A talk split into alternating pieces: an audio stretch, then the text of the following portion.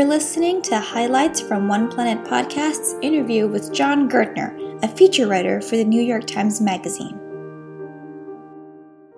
Climate change was important to me. I had written a lot about technology, the way to sort of address climate change in, in certain ways beyond our politics, beyond our economics, beyond our personal behavior, is to come up with technologies that obviously can make it so that we can use clean and renewable energy or other things that will reduce our footprint. And when I was writing about climate change, I sort of became more and more interested in some of these catastrophic projections that were really starting to, I guess, personally upset me but also captivate me. How bad are things? How bad can things get? And this kind of circles back to that question of okay, well, how do you tell that story of climate change? And and for me, it was how do I tell a story that interests me enough to do a book? Books can take a very long time. I think my Bell Labs book took five years, and my Greenland book took about five or six years. And so for me, as I began to think about Greenland, I started to think about sea level rise and melting glaciers and melting ice. And it seemed like a way to tell part of the climate change story. But as I discovered with the Greenland book, I could also tell a story about the process of discovery. Whereas if the Bell Labs book was a book about the process of innovation, discovery is a little different. It's sort of when you find out new things about the world and then what, what do you do with that knowledge and so for me writing about greenland was a sort of exploration of a couple of different questions one how do we know what we know about the ice sheets which is in a way how did we discover climate change what was that process like because really i think it's one of the great achievements of modern civilization that we understand climate change we understand what causes it we understand too how to address it. The tragedy is that we're not doing that, but that's a separate story. So for me in Greenland, it was a way to look at that history of how we added to our knowledge piece by piece. But then on a very just experiential level as a journalist, it was just a wonderful story to meet these incredible characters who had both historically as well as in the present day done some really risky scientific work to explore both the contours of the ice sheet, the surface, to explore the edges of the ice sheet, which would have been the glaciers, and also to drill down into the ice sheet, which is a big part of trying to understand the deeper history of the ice sheet, because the ice sheet is really built up of thousands of layers, really hundreds of thousands of layers of snowfalls that have compacted and early on, about 50 years ago, actually more than that, 70 years ago, scientists began to understand that you could drill down and pull up a core and use scientific technologies to understand how ancient climates were like and how they compare to today. There, there are so many different kinds of writing to do about climate. And uh, for me, I kind of look towards history to sort of understand how we got to the present day. So I think there's probably a couple things worth saying that one, our history can explain, I think, a lot of how we got here and what we know. I don't think it can necessarily tell us how to proceed. I think there are some things we can take out of it, such as, say, a respect for nature in some cultures, for instance, a respect for long-term thinking that come out of sort of Native American cultures or Inuit cultures or other indigenous cultures that's I think very different from how we live today.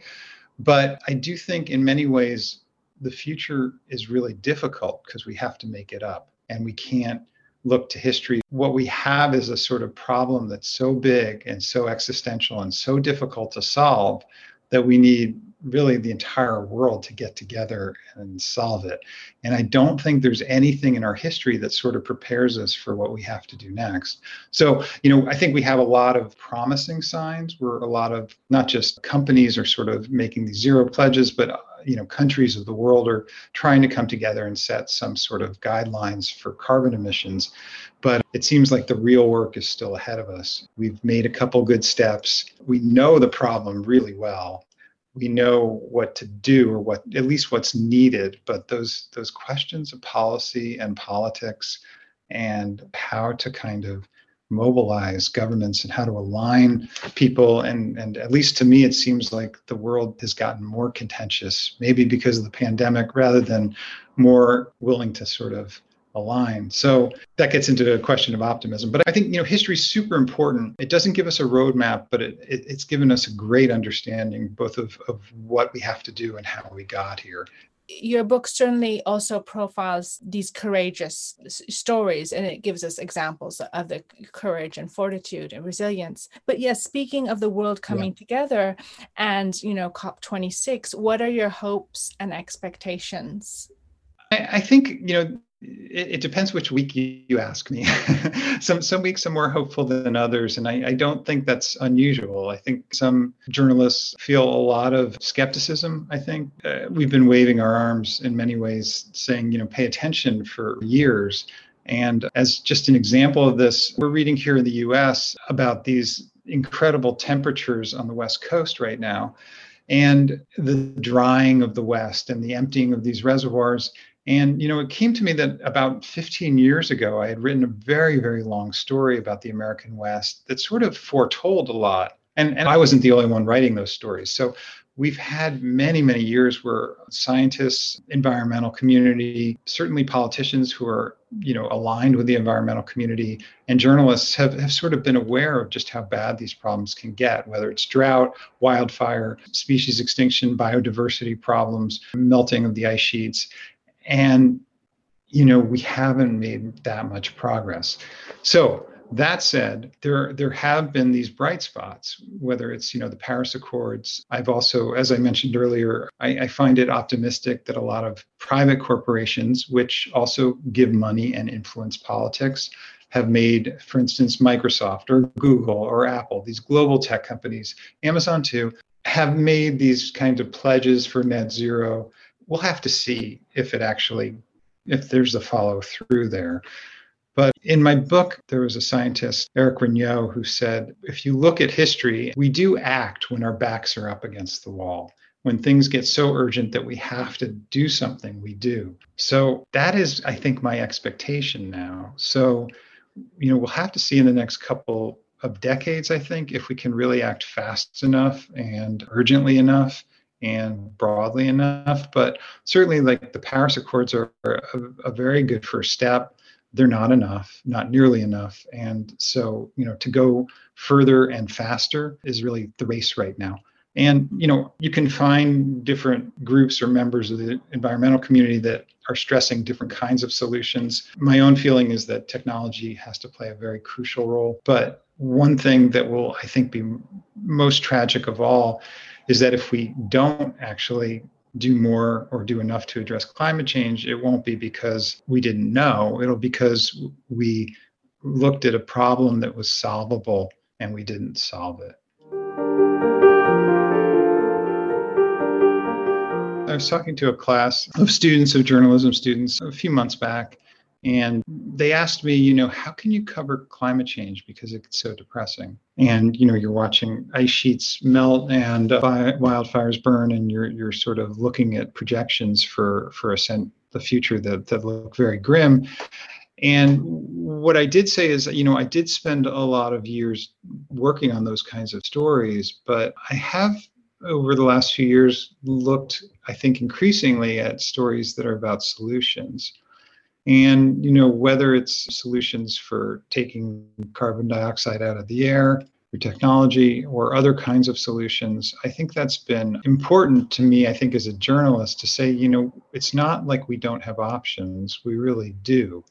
And i, I don't necessarily think of it as i mean some people think of it as advocacy journalism i, I guess I, I would say I, I do have more of a point of view and, and that would be it's worth covering these things. I'm not sure personally as a journalist I could say anything new by just sort of reporting on the endless cycle of drought or fire or or melting ice. Although those stories still do interest me and I may do them again, that we are at a moment where we, we are really looking at solutions, whether they're political, policy driven, or whether they're technological, or whether there there's some you know cultural solutions or changes of personal behavior which might have an effect, might not, we don't know. But I think that's important to cover, and you know at least that's where a lot of my thinking goes. I would say now when I'm thinking about climate change stories.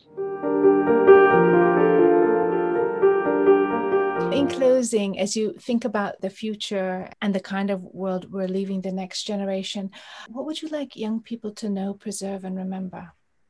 Hmm. I mean, I, I think one thing I think really worth saying is is that you know we're presented with a problem that is really difficult but that is solvable and that's something worth remembering how we solve it is not yet understood but the fact that we can solve it through policy through technology through changes in group behavior seems obvious to me and I, I think that's sort of the great challenge of the next 30 years is sort of how are we going to solve this problem? How are we going to mobilize people and our politicians to do that?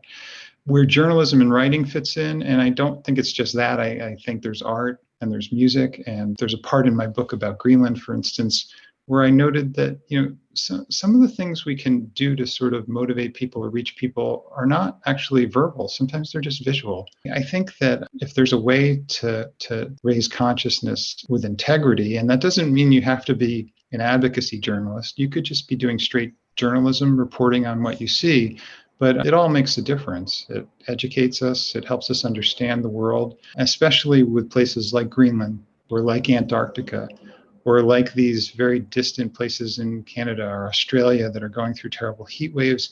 For those of us who have the opportunity to do those kinds of stories or artworks or reports, they're very valuable because we act as, I think, the eyes and ears and we act as representatives or emissaries who can bring back that knowledge and say, you know, hey, this is what I saw, and this is worth paying attention to. And if we can pay attention, I think we can at least move forward. We hope you've enjoyed this program. If you would like to get involved in One Planet podcast or learn more about environmental projects, click on subscribe. Thank you for listening.